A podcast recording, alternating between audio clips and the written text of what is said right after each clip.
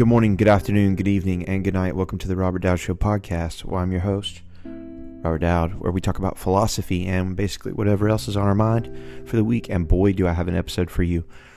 I have been hitting the notes really, really hard, trying to articulate what I wanted to get into next, and um, been thinking about it really hard. Stay tuned. Now for a word from our sponsors.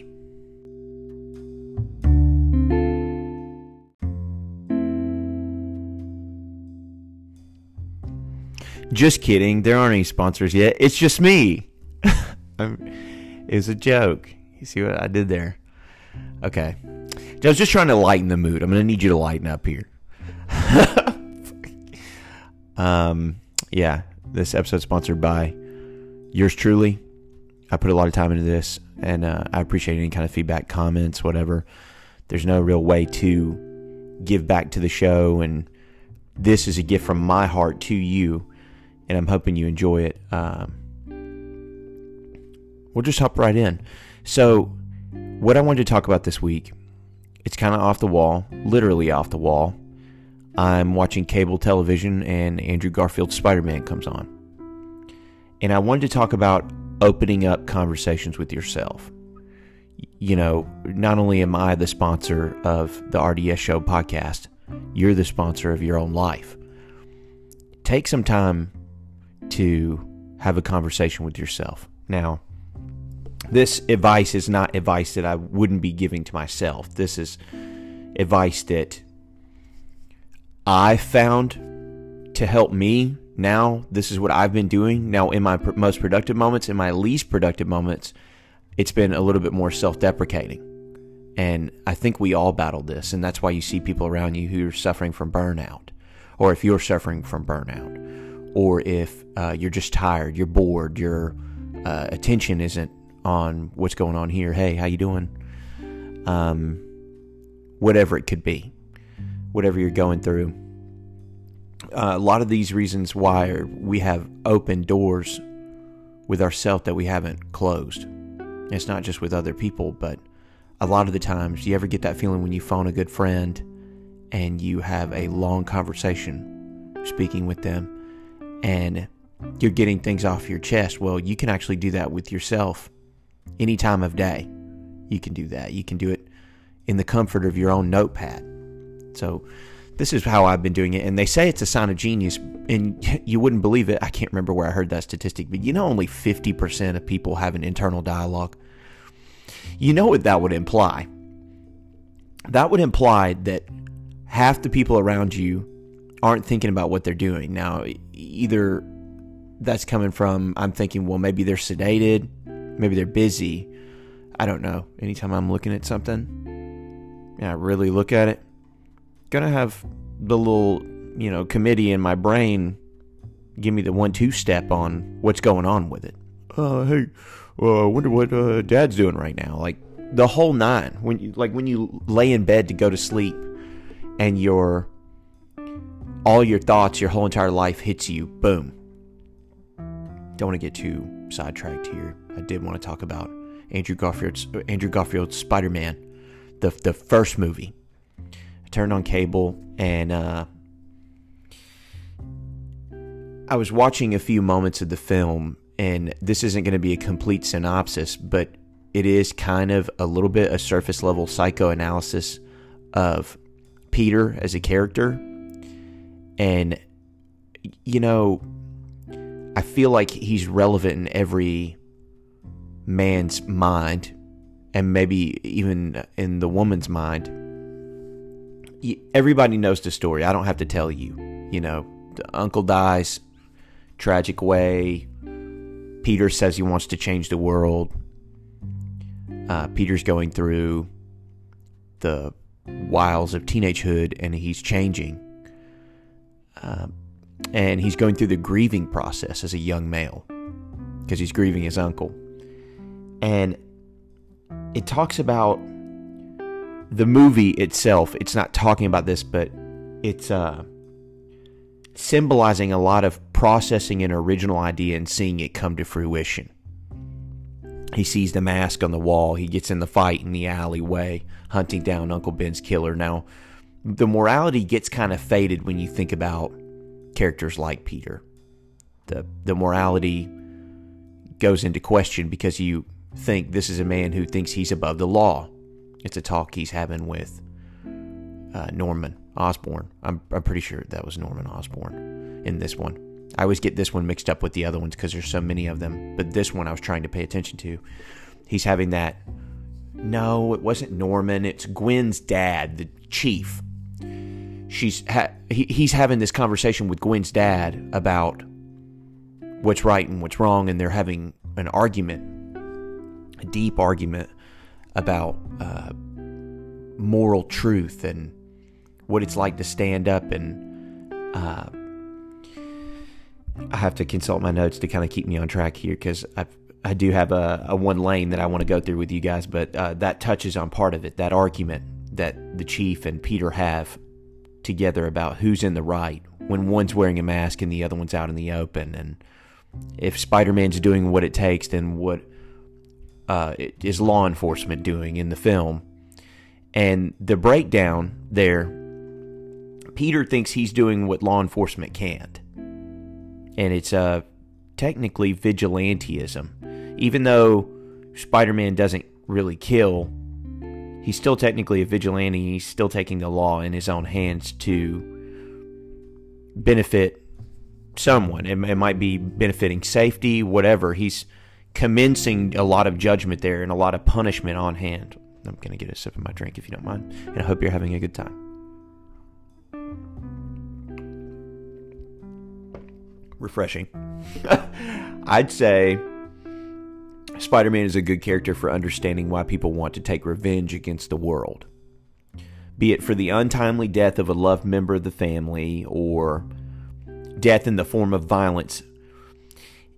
It's not exactly a natural form of nature taking its course. Now, if you think about it really in depth, it is, because there's a main difference between that and natural selection. So it's natural selection, it's nature taking form, Uncle Ben dying.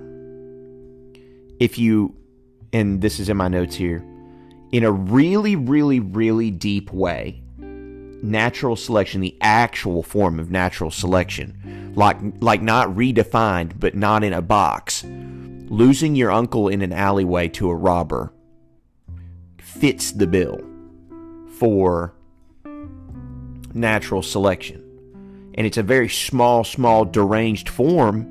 Usually, when we think natural selection, we think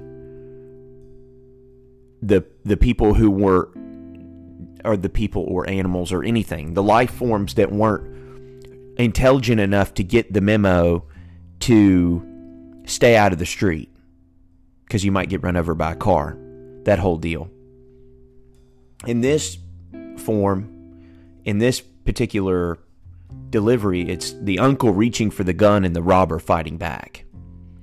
In a way, Spider Man is fighting against natural selection. The fictional character is fighting against natural selection. He's fighting against nature, taking its process.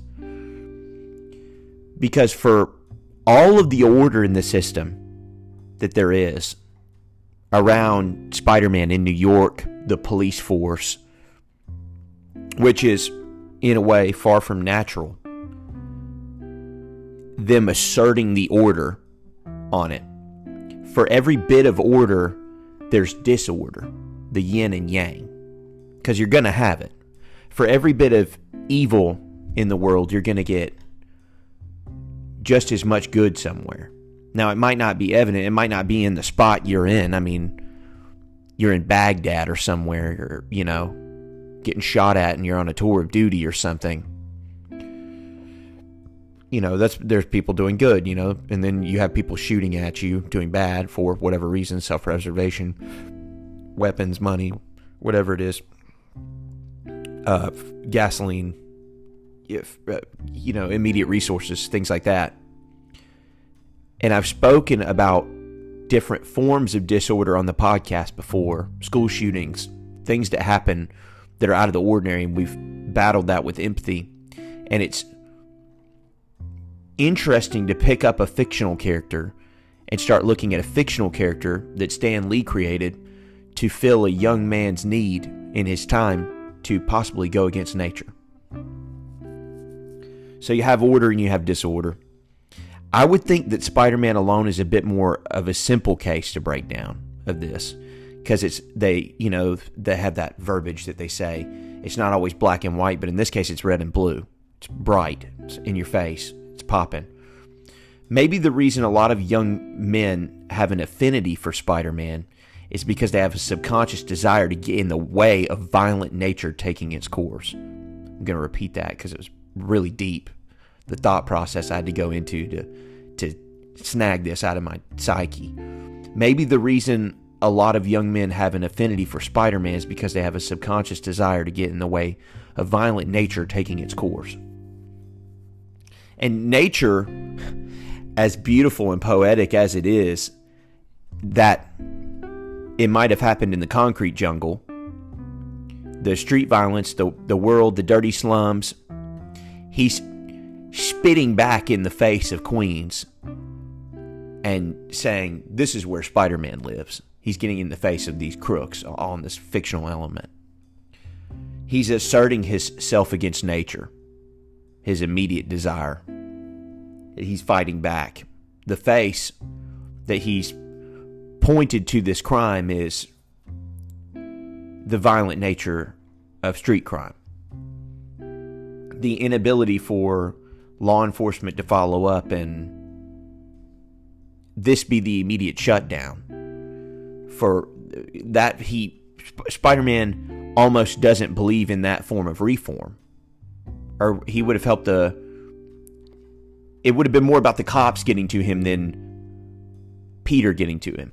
And I don't know what it is about that moment that getting back for what happened to Uncle Ben that satiates this uh, passion of desire for Peter to it's it's something he hungers for. From the moment Uncle Ben dies he hungers for that. And that's a particular take on something there. There's something deep about a young man's angst or woman a, a young person's angst to assert their self against nature. And death itself may be a high form of a catalyst for asserting yourself against nature.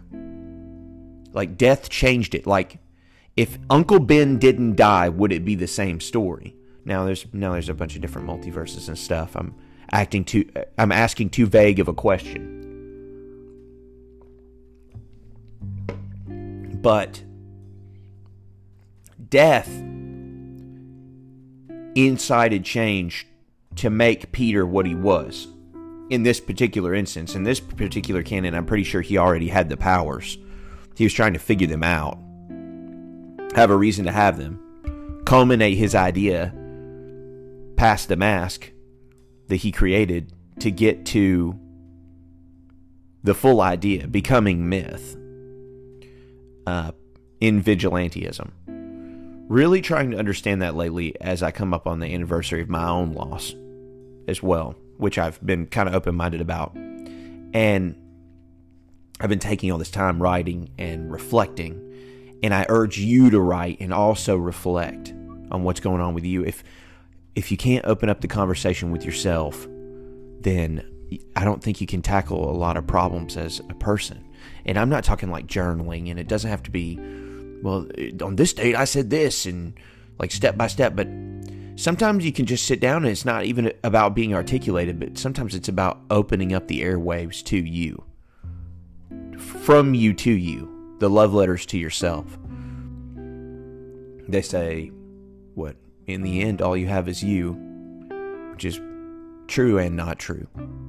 Successful marriages end with, you know, it's till death do you part, if you believe in that sort of thing, the, the marriage thing.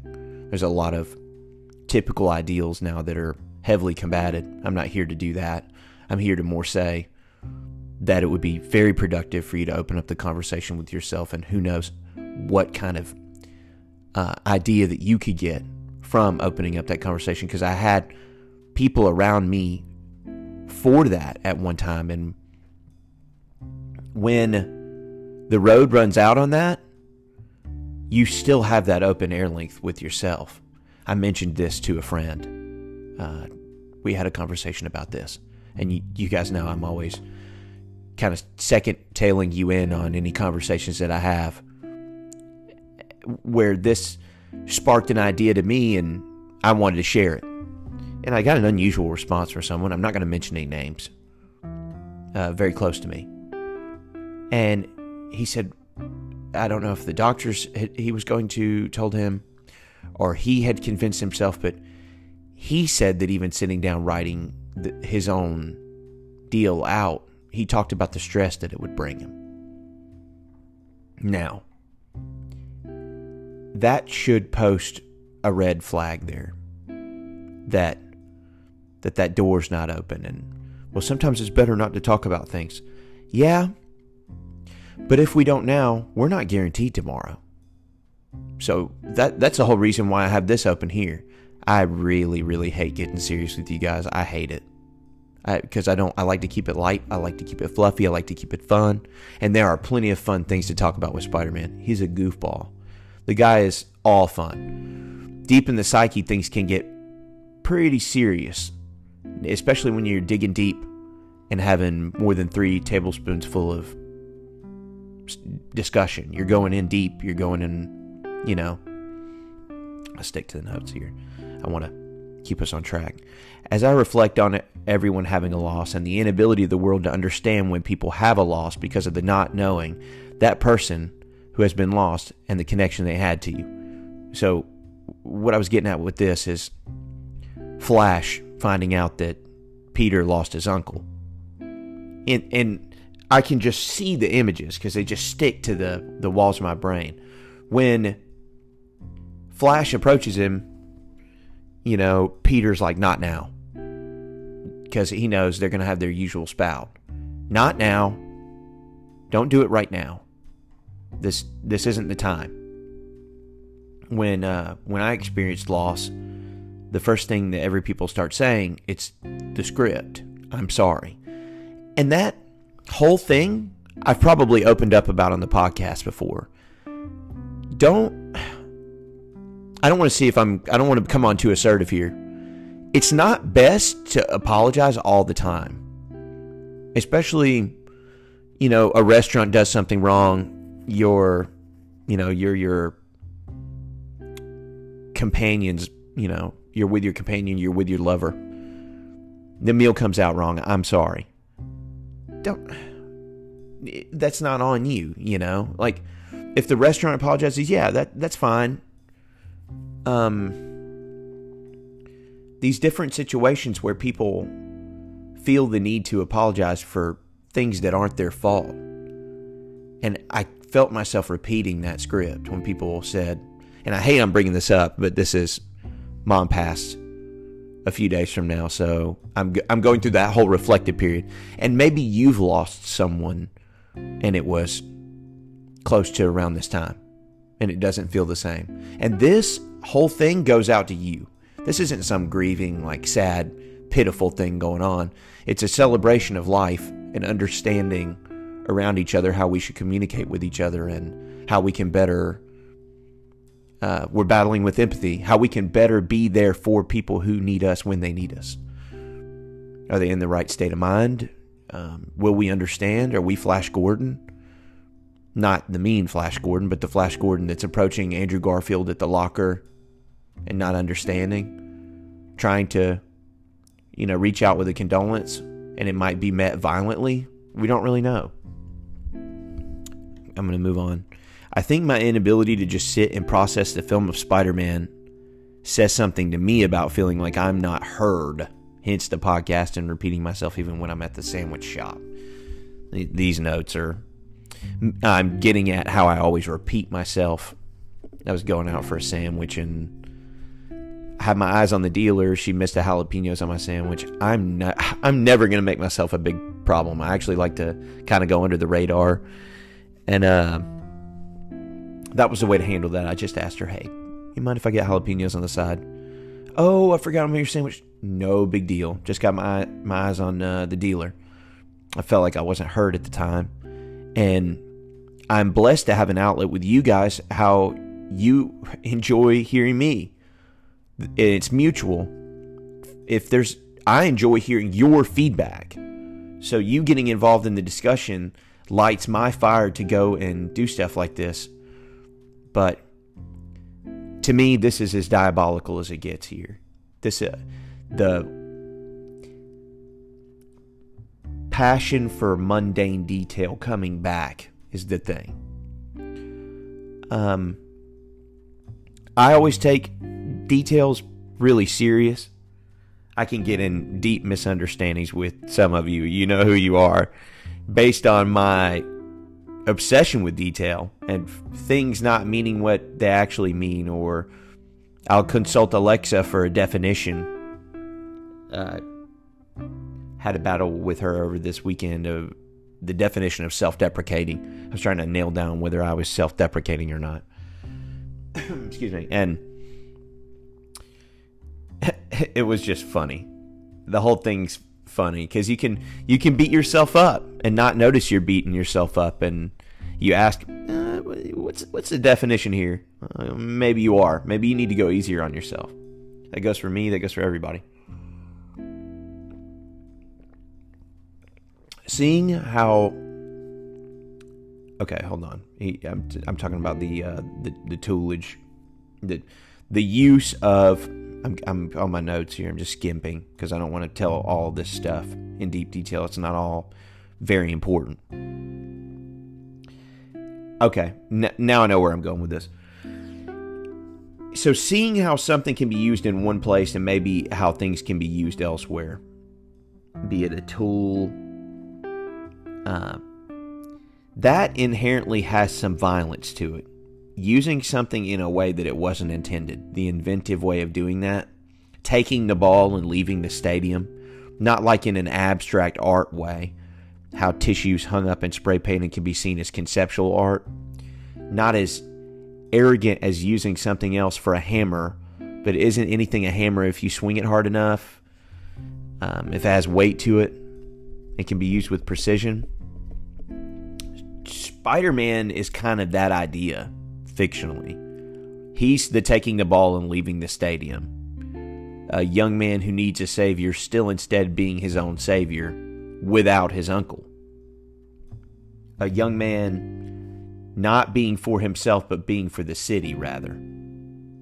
Giving of himself as a symbol when he doesn't really have anything to give to himself as far as the peace goes because the inherent violence against nature doesn't bring him peace. I think it doesn't actually even bring contentment. That's my own breakdown. I don't think it does. I think that's why Spider Man is insatiable in his hunt for. What is it? I was talking about Miyamoto Musashi last week or the week before. I hope it wasn't on that podcast that got ruined but I was talking about Miyamoto Musashi having no preference in the Dokkodo. No preference meaning that walking in a restaurant you could be able to eat anything and you're content. Spider Man isn't exactly content. Like he solves this crime and then he goes for the next crime or something in his vigilantism. And he comes home, and in the film, you know, Aunt May has seen him and he's gotten his ass kicked. He's he, he was insatiable. It was not about making it right with Uncle. It was about saving the whole city and engulfing yourself in that kind of idea, that unrealistic idea, even for a hero. I mean, even the Avengers aren't there all the time in the in the in this fictional thing. There's things going on. Iron Man's not there all the time. Uh, sometimes he's talking to you from a sports car somewhere, but I, I, I don't know. I don't know where I'm going with that. But what I'm saying is, I don't think Spider Man has what brings him peace. I don't think it's plain Jane, black and white, or red and blue. His contentment. So what if people aren't really their own characters, but instead are what they've perceived as images in conceptual, lack of spray paint tissues, but more young men with red masks, kids at Halloween, do have to grow up. What if all of these conceptual ideas that we have as young people, due to people like Stan Lee and seeing Tony Stark and seeing all these characters that are fictional, that aren't real, all the characters that we've run into, be it real people or fictional characters, what if us as people, we've adopted those images, our favorite ones, or we've picked and, picked and chose the things that we liked about certain characters, aspects, morals, uh, the things they told us not to do that would break the law. What if it, what if we've adopted a little bit of this from everywhere to develop our own identity?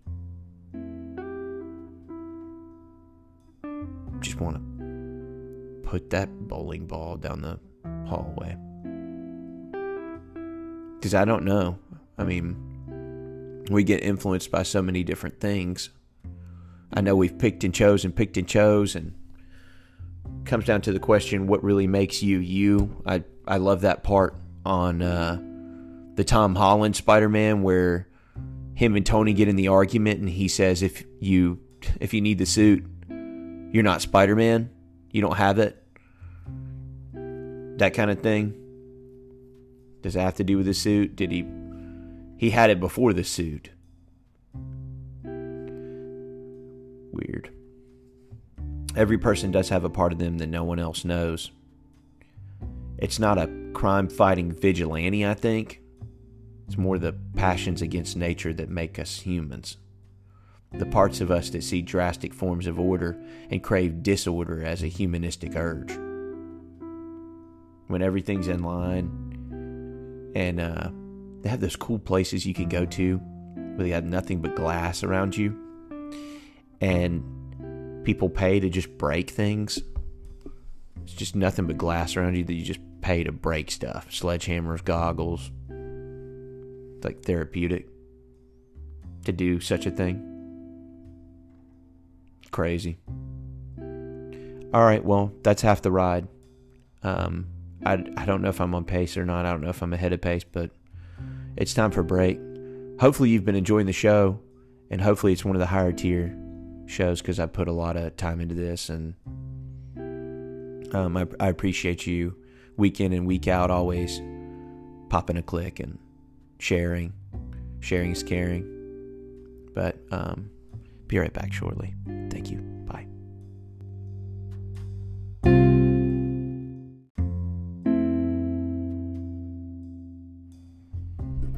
Hey, welcome back to the Robert Dowd Show podcast. I'm your host, Robert Dowd, and we are getting into it. We're jumping in.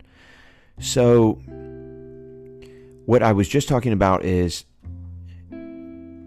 every person having a part of them that no one else knows, and that being what makes us humans. The drastic forms of order and how that makes people crave disorder as a humanistic urge to see something beautiful and want to make it ugly, or to see something ugly and want to make it beautiful. Uh, to pr- pressure washer simulator cleaning a house, or um, an under-leveled character that needs to get leveled in real life, or the Matrix seeing something that needs to get done and you know an achievement a platinum trophy uh, your next raise at work your degree your diploma. Saving a life. The feeling of saving a life. Law enforcement pa- paramedics the things happening fair. Following the law. Being a good taxpayer. Putting another hundred dollars in your IRA and knowing that you're paying for the future. You might not see it now, you might not see it later, but maybe your loved ones do. The taking nothing and turning it into something. Not always monetary. It could just be for just the order of it. when I'm not at work, I'm just not where I'm supposed to be. And like I've mentioned, the self deprecating thing that I think we all battle with. I want to say I'm not alone out there. The humble young man who gets the girl, Peter, and doesn't have time to tend to her or loses her to violence, which again breeds the urge to go against nature and keep the people alive who would have regularly or irregularly have died through the nature, natural, or unnatural form of selection. So, based on your perspective of it, the natural form of selection would be all of it happening. The unnatural form of selection is, you know, it's that's a very blurred line. Is Uncle Ben dying there really natural? It was natural in the way that maybe it was an unavoidable thing in the story. He was going to stand up, he was going to grab the gun. It was unnatural in the way that he didn't die of old age. You, you know what I'm saying? If you're following.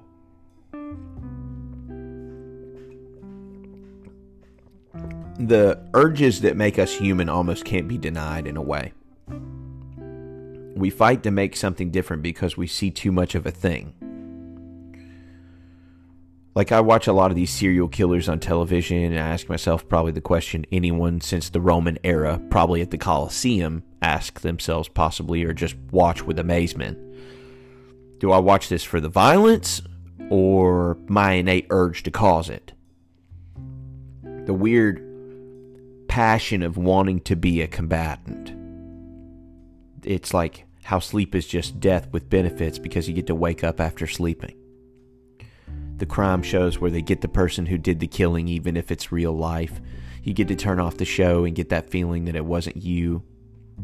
I think the closure of knowing they got the person is the yin and yang for knowing the senseless killing was done. So that was the disorder that I'm revisiting. I'm hung up on this episode. You have the disorder, then you have the order. The like like the only logical next part of the pattern is the answer. The order of picking up the pieces after the crime fits the killing. The puzzle pieces being all over the ground, you put the pieces together. Then there's the aftermath. The culprit either tells you, you had me all along, or they lie about it, what have you. But you reach an irrefutable truth, then, of course, it's tossed up to the legal system and it goes through that set of hoops. But I'm just talking about the bit of it that makes it to television. I know the closed door stuff stays closed door, except for the part you get to see like details that are released or whatever. It's not a common thing at all unless you're in the profession for it, I guess. For a decision to be immediate life and death, unless you're a paramedic or law enforcement or military, like I was talking about. I mean, for the general public, you won't get that feeling just off the jump. The decisions aren't ever that drastic. Um, but maybe that's why video games and things have taken off so much. Jumping out of your body into someone else's and coping with the fantasy of being that hero that's eroticized, like Spider Man, if that's the right word in fictional media. I wonder if giving us that, the watching things that are impossible be possible, has actually bettered humanity, really.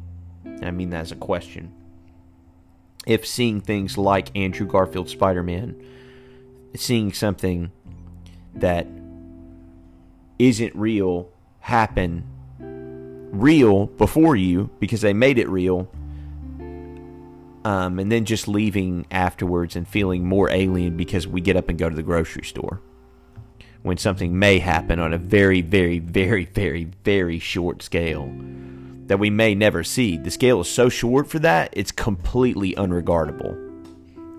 The decisions in that situation are more about cereal, which one costs more. Uh, I'm getting I'm getting a lot of Andrew Tate thrown at me, uh, which you know you get the the toxic and non toxic side of uh, that buku brain. Uh, he said I, I think we live in these echo chambers, and it's odd to hear people we don't watch just pop up in our echo chambers like constantly. And you you feel like you have to watch them because it's like a car wreck or anything else you know? Man jumps up man jumps off of a building and breaks his neck you know perfect clickbait.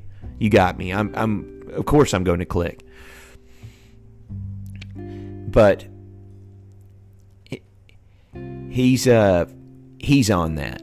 He he's on uh, a bunch of that about what the mainstream media is throwing out in echo chambers and things like that. And I know people like that get bashed, like Trump gets bashed like that, and we don't know. We don't know these people. We really don't. We don't know if they're good people or bad people.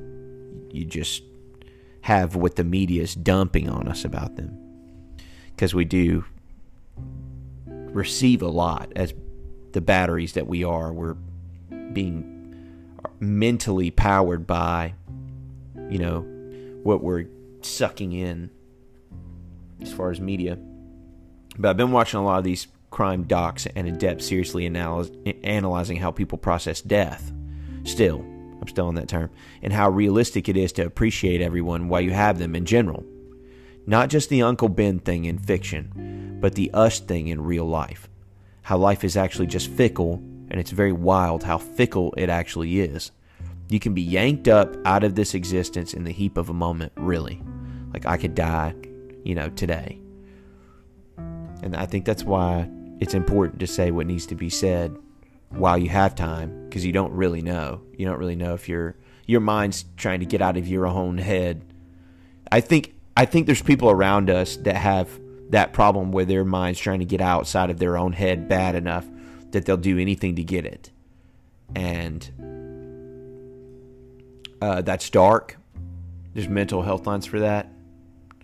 I do urge you to do a Google on that before, you know, don't do anything drastic. People do really want to get out of their head. Alcohol is being highly pushed as fashion. And, you know, it's easy to get caught up in it and just be a victim of it, really. A victim of uh, socially acceptable drug. I mean, what was it? I was watching one because you see so many of them, you can flick through them now. Doesn't matter what social networking you get on, there's a flick that's five seconds long, and if they don't nab your attention, here you go, you know? it's beautiful people in alcohol beautiful people in alcohol. It doesn't show these beautiful people in alcohol at the end of the night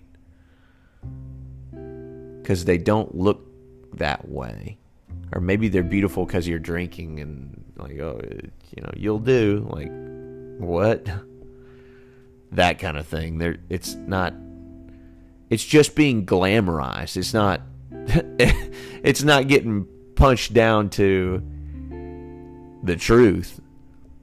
Kind of like those uh, commercials with the people who smoked a lot and then they show the lady with her throat and she's got like a hole in her throat.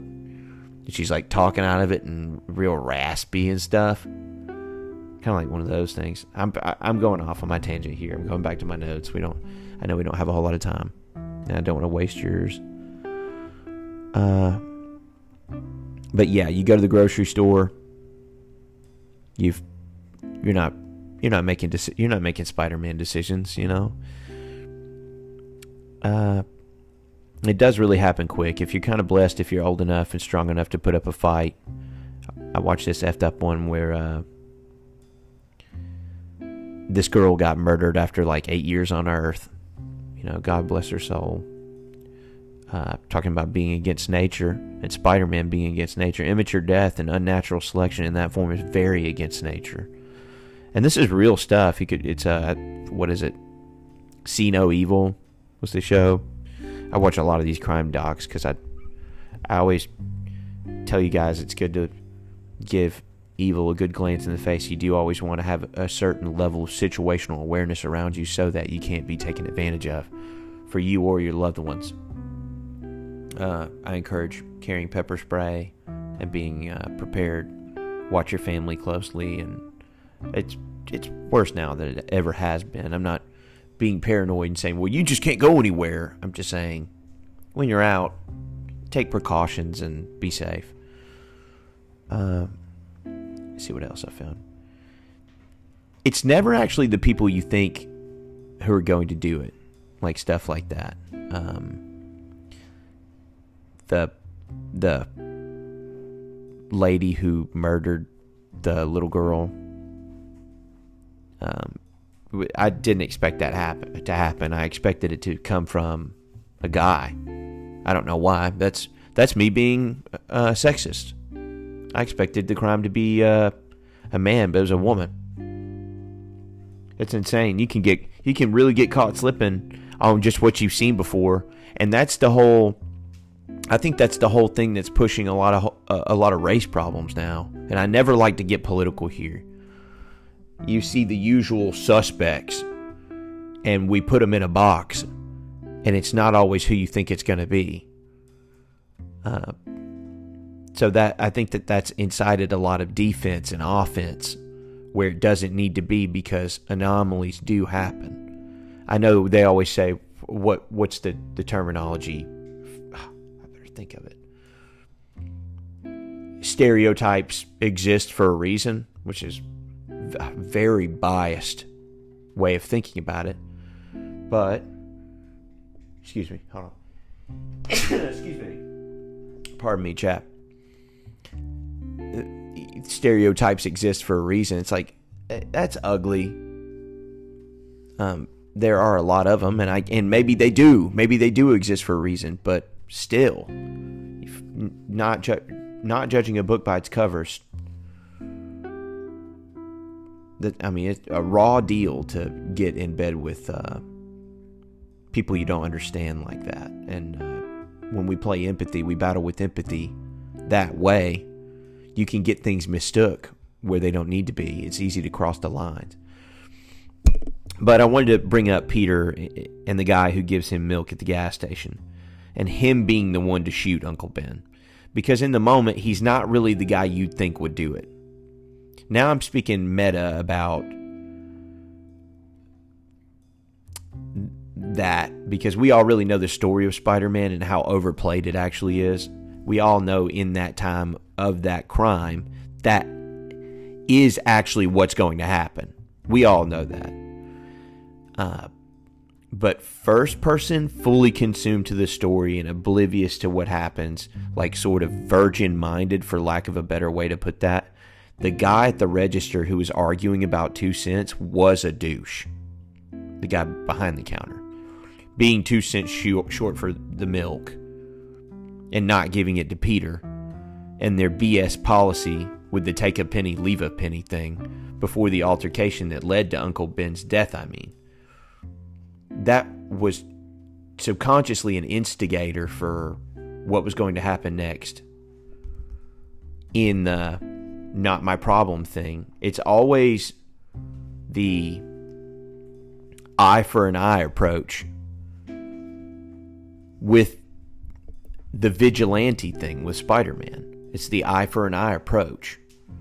I why would I stick my head out for you because you know 2 cents was really important to you and now you're getting robbed for way more than 2 cents and you're getting jacked. I'm just going to stand out of the way. Guy throws me my milk. You know, we all call it a day. We call it karma, right? He's not standing in the way of the karma. He's it is natural selection happening. It's it's against nature for the gas station to be being robbed. It's also against nature for us to detain the guy being uh, being robbed. Both of those are acts of nature, nature happening together the way it's meant to happen. Now it's an odd form of nature. We're not talking about flowers growing in the jungle jaguars eating shit. It's a this is a very different form of nature. It's a very redefined form of nature. And it's very not in a box either. And I and you can obviously see that I don't It, I'm drawing it out in crayon. It's it's not that easily understandable. But Uncle Ben dying was the catalyst for Peter to become who he was going to be. Um, I wanted to kind of continue about the little girl, the feeling of being in law enforcement and being in that moment with looking for a little girl. Now, breakdown in this, by the way, the little girl wasn't really far from the house. It was somebody they knew, blah, blah. We're talking unspeakable acts here, not what's so glamorized in a movie, really. So, two different instances now. I'm talking about something real and I'm talking about something fictional. I'm talking about a fictional idea who's against nature. I'm talking about uh, crimes against nature that we have that happen all around us in a trailer park near you. I guess the psycho part of this is a mix of death, a mix of justice, and justice being served and not being served. Served the dose of unnecessary death and pain. In the eyes of the mother, thinking, "What could I have done differently?" Really, and just being honest, you'd think, "Oh well, never mind. Uh, I never let her out of my sight. This and that. It would never happen to me." But kids finding their way out of their parents' sight, even for a second, is part of growing up. I think this is an early 2000s or 2010s crime due to the CCTV surveillance on the home or whatever that I was watching. It's a show called See No Evil, like I mentioned. Uh, they catch culprits with cameras, end up catching them with footage, but some like that episode are very sad. This is on cable, YouTube TV. Couldn't live without it. Unlimited DVR, 85 bucks a month. If you're still on cable, go full internet and just cut yourself to. They're not even. They're not a sponsor. They should be. Hey, it's me, RDS Show. Contact me. Please. To the subject of mortality, bringing one into a world where they could experience such a thing like that is very much playing God, in my humble opinion. When you see things like that, premature death, and, uh, and it being somewhat out of your control in a very tight knit family. Being in a world where that in fact does exist uh, giving that some basic thought feels like a very natural form of birth control. no joke. And yes, joke. I know all these things are purely situational anyway.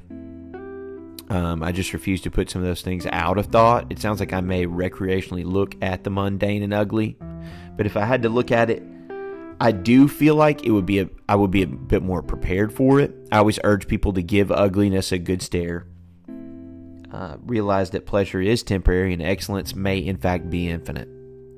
It goes to show you that you can't really take anything with you when you're gone.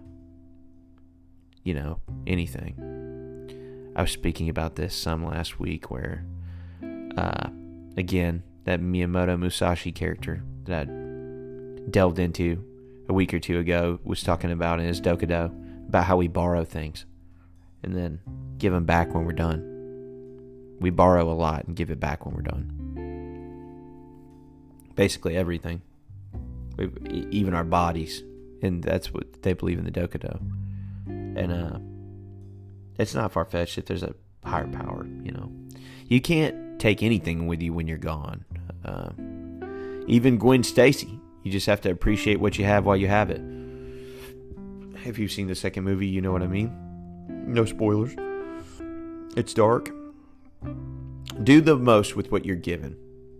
Overcome what little bits of temptation you can that within your mind you subconsciously fight. The bits you control that you fight that you can actually turn down that won't end up being something you have that makes you a psycho. A lot to unpack there. I may have to leave the ball where it lies on that one, but I will have to I will have to repeat it. Overcome what little bits of temptation you can that within your mind you subconsciously fight, the ones that you have control over. The bits you control, that you fight, that you can actually turn down, that won't end up being something that you have that makes you a psycho. You can't take anything with you when you're gone. We all have that little evil in us that traipses itself across Queens, picking on thugs that hurt people, or wants to do the right thing in science class to impress the girl or guy, whatever it is that gets you going. There's no way in hell those kids can make an antidote the lizard virus. I'm not I'm not buying it. you you lost me. When Gwen says, "Oh yeah, I can make an antidote. I do that in class." Yeah, okay, okay. All right. You lost me there. Also, the scratch patterns, this is way off. Also, the scratch patterns from the lizard on Peter didn't match his chest when his stank ass just came out of the sewer and was kissing and loving up on Gwen. But, uh, yeah, of course, I, digre- I digress. Right out of the sewer, right in the bedroom, infection, scratch doesn't match. It's an old film. You have to take it for what it is and I think we got a whole lot out of it. What do you think of the film with Andrew Garfield Spider Man? What do you think of his take on loss? What do you think of his take on be, being a vigilante? If you could be a vigilante, would you be a vigilante? Do you think the systems in place are what makes us a society and that it's better for all of us? That everything is running its course or, or isn't running its course? Is everything technically with nature, or are some ideas against nature and we just live with them and we think they're part of nature? Deep thought of the day. But it seems I've ran out of time. I made it to the end of my uh, my spiel that I wanted to give you guys. I promised you good content, and I'm very, very hopeful that you got everything that you wanted out of it. I hope it was very entertaining. If you're doing reps, I hope your reps are coming out clean. If you're coding, I hope your coding's going well. I hope you, if you're in school, your school stuff's going well, that you're making high grades and doing your thing. If you're on the beach, chilling, chill it up. Have another one of whatever you're doing for me cranberry juice do a cranberry juice shot. You know, stay healthy. Be good. Love you guys. Good afternoon, good evening, good night. And I will have some more good stuff for you shortly. Stay subbed and uh, share it out. There's there's not much, but we got a little backlog going. I'll see you later. Bye.